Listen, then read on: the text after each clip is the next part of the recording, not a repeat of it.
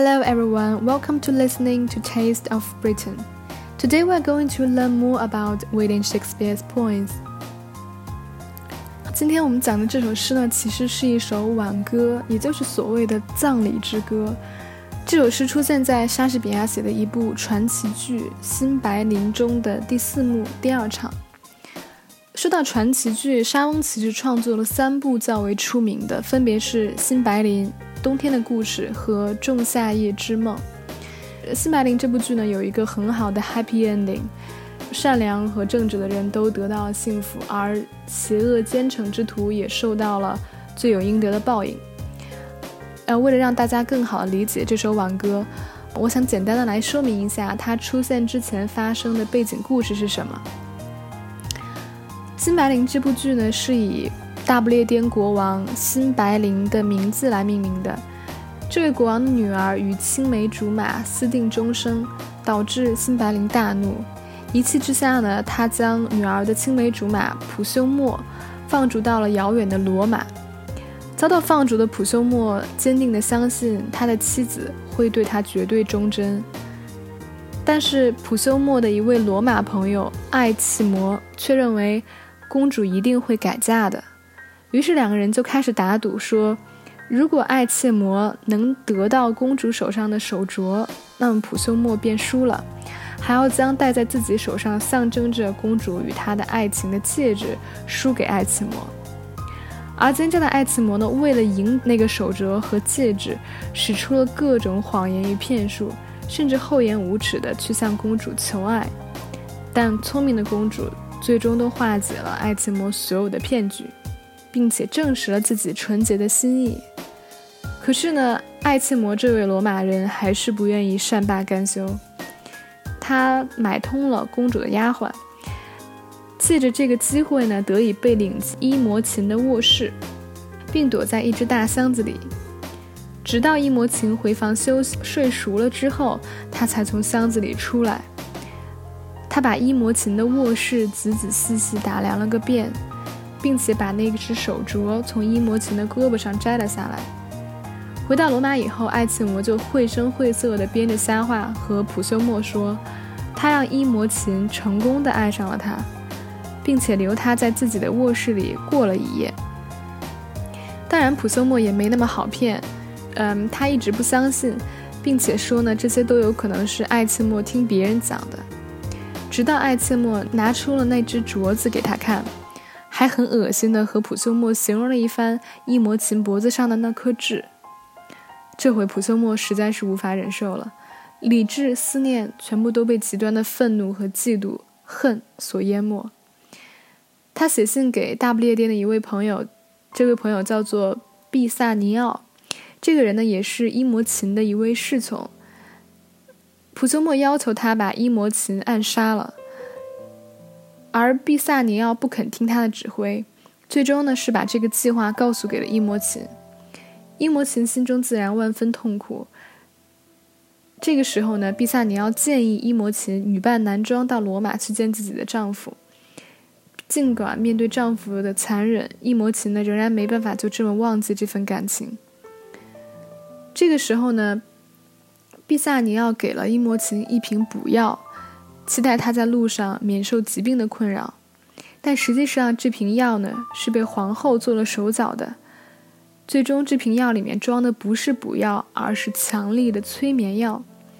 在伊摩琴呢去罗马的途中，他要穿越一片森林，在森林里他迷路了，加之好几天都没有吃饭，又饿又累。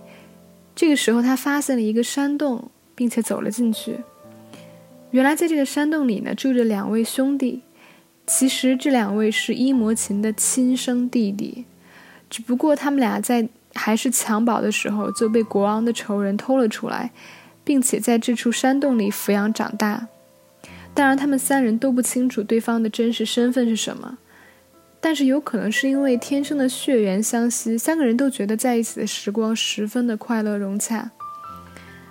有一天，两位兄弟出门打猎，伊摩琴觉得浑身乏力，身体不适，就拿出毕萨尼奥给他的补药，一口喝了下去，立刻就睡着了，睡得就像是死了一样。两位兄弟打猎完回来，发现怎么叫伊摩琴他都没有反应，联想到伊摩琴之前身体极度的虚弱，以为他真的死了。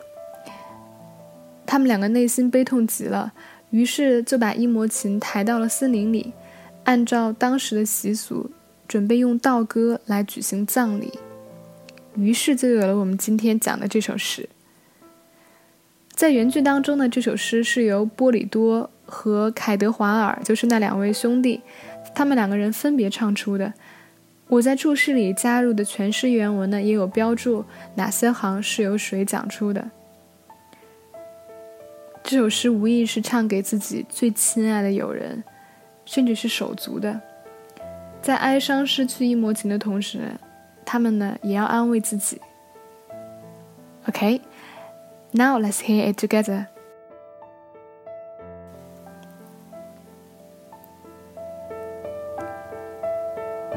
Fear no more the heat of the sun, nor the fierce winter's rages.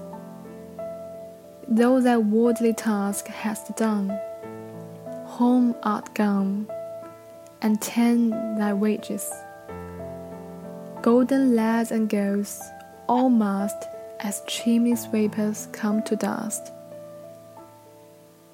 Fear no more the frown of the great Thou art past the tyrant's stroke. Care no more to clothe and eat. To thee, the reed is as org. The sceptre, learning, physic, must all follow these and come to dust. Fear no more the lightning flash, nor the old dreaded thunderstorm Fear no slander, censurage. Thou hast finished joy and mourn. All lovers young, all lovers must consign to thee and come to dust. No exorciser harm thee, now no witchcraft charm thee. Ghosts unlaid, forbear thee, and nothing ill come near thee. Quite consummation have, and renowned be thy grave.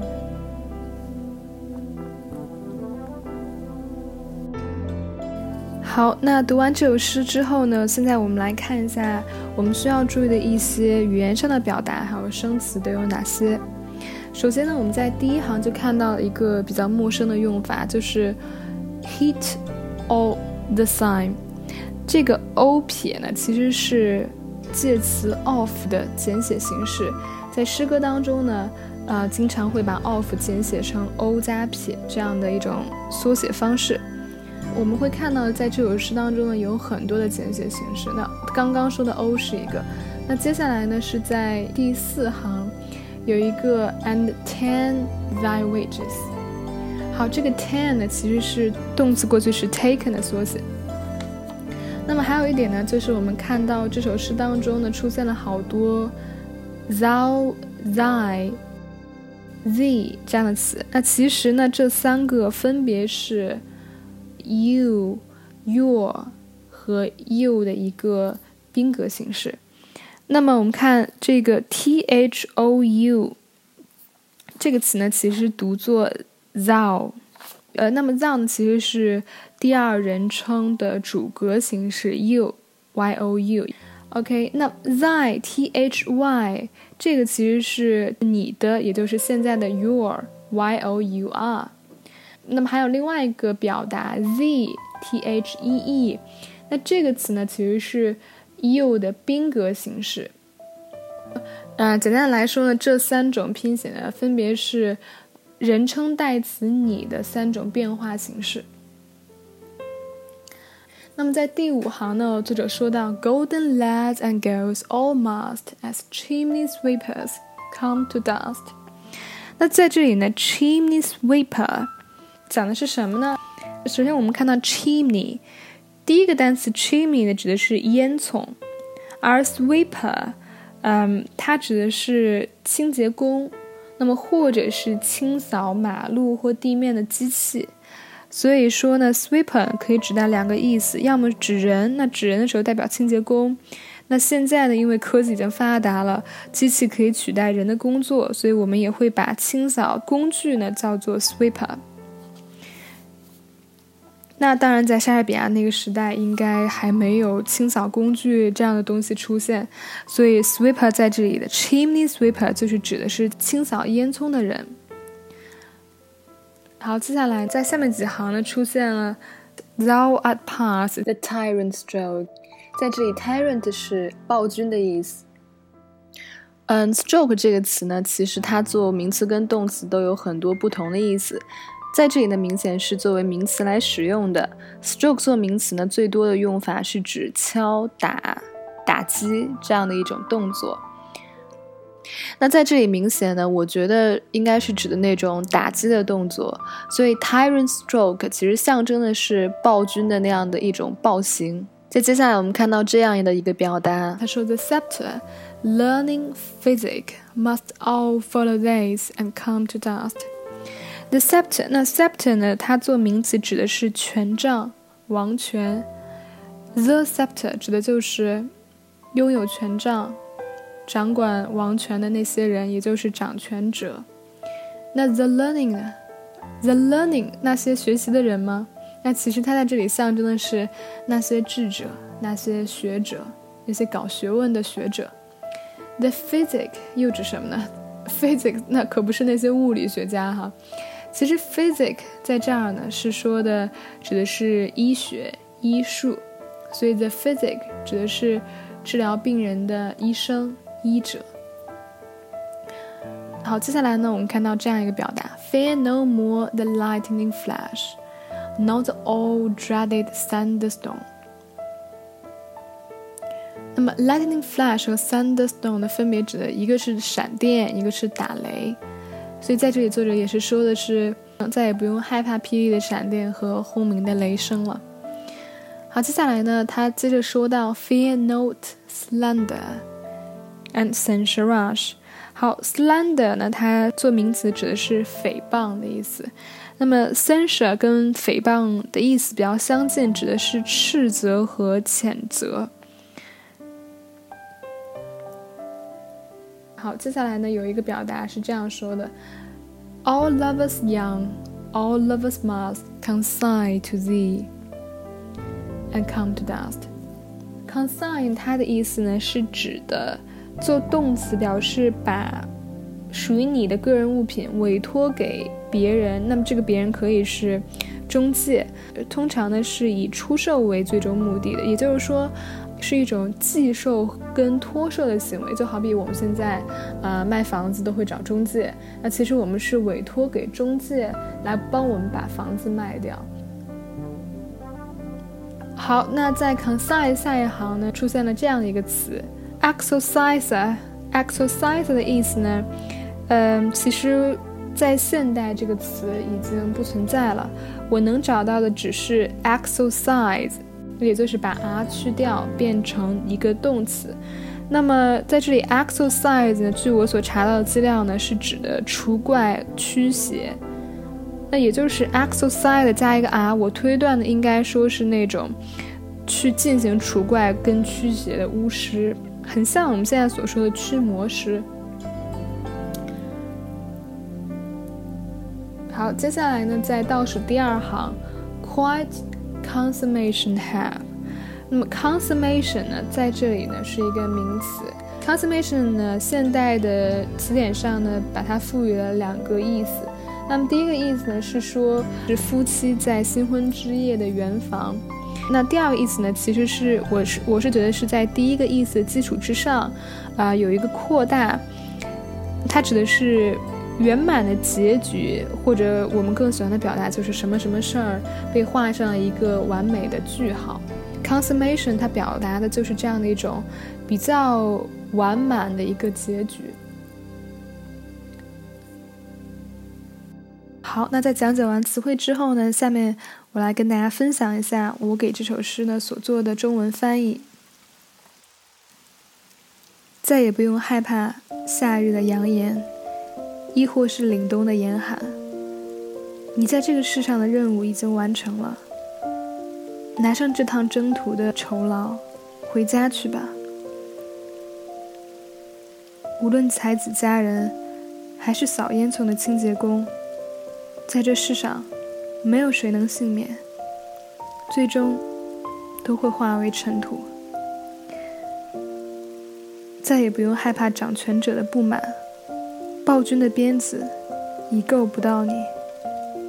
再也不用操心衣食住行，对现在的你来说，芦苇与橡树并无分别。王权者、学者、医者，都将走上这条路，而在路的尽头，化为尘土。再也不用害怕霹雳的闪电，再也不用害怕轰鸣的惊雷，不用害怕他人的诽谤和斥责，因你已体验过了所有的喜怒哀乐。世间的痴情男女，都将踏上和你一样的路，在路的尽头，化为尘土。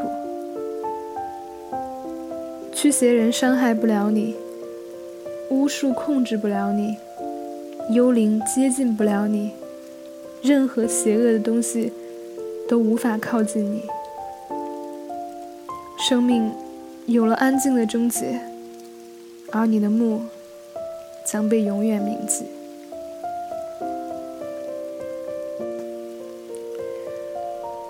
读完全篇以后呢，会发现诗中并没有明显的哀怨情绪，也没有强烈的情感宣泄，没有对亡者沉重的思念，也没有在挽歌当中称赞回忆他的品格事迹。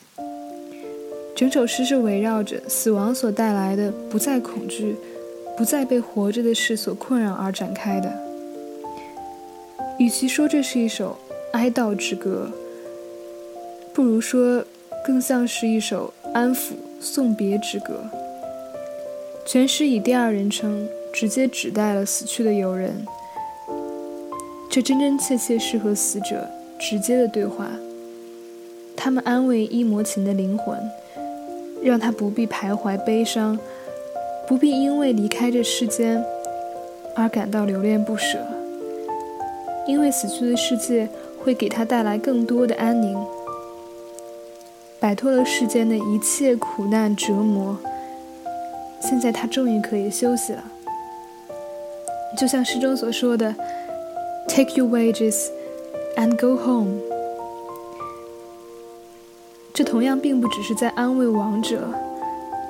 这兄弟两人通过这种方式，其实更多的是在安慰他自己，告诉自己，好友的死对他来讲，更多的是一种解脱，来让自己不要沉浸在失去他的悲伤里。事实证明，这样的方式确实能让人更快的从悲伤的情绪当中走出来。记得我当时在听闻姥爷去世的消息时，正坐在回家的高铁上。那个情景，我到现在可能我一辈子都忘不了。在我听到消息的一瞬间，情绪真的就像洪水泻堤一般。我当时失声痛哭着，喊叫着，完全忽视了周围人的存在。回到家之后，连续几天我都没有办法从这种情绪当中解脱出来。直到有一天，妈妈告诉我，她说：“老爷从此终于能和他的家人团聚了，能和久违的父母、长辈见面了。在那里，他依然被家人所爱着。”我一瞬间就没有那么难受了。这时，我才突然发现。一直以来，我的悲伤、哭泣，这所有的痛苦，其实都是从我自己出发的，都是因为一个事实，那就是从此以后，他离开了我，而我再也见不到他了。而想要留他在身边的这样的一种心情，可能或许也是一种自私吧。想要留他在身边，对于他来讲，真的会是更幸福的事吗？后来我才发现，生和死只是两种选择罢了。我相信很多癌症晚期或重病晚期的病人，他们的家人在看着自己的亲人一次次做化疗、做手术而遭受的痛苦的时候，其实他们有些人心中应该是会想，与其留着他们在世间受苦，如果真的没有治愈的可能，也许倒不如真的放手，这样世间所有的痛苦，都再也伤害不了他了。我想他们兄弟二人之所以会在挽歌当中，去唱诵、去想象死亡之后的宁静。也是因为他们对友人的死亡，并没有从自身的角度出发来理解，相反，他们是从逝者的角度来看死亡能带给逝者的永远的解脱。同时，友人的死也让他们联想到了这世间所有的美好，所有的强大，所有的如伊莫奇那样的仁慈、善良、坚强的人，都会迎来最终死亡的命运。都会 come to dust，而如今写了这句话的莎士比亚也是如此。当然，这也是另外一种自我安慰，把死亡说的越是难以逃脱，越是命中注定，自己就能将亲人的死亡、将友人的死亡看得更平常一些，自己当下就不会那么震惊它的发生了。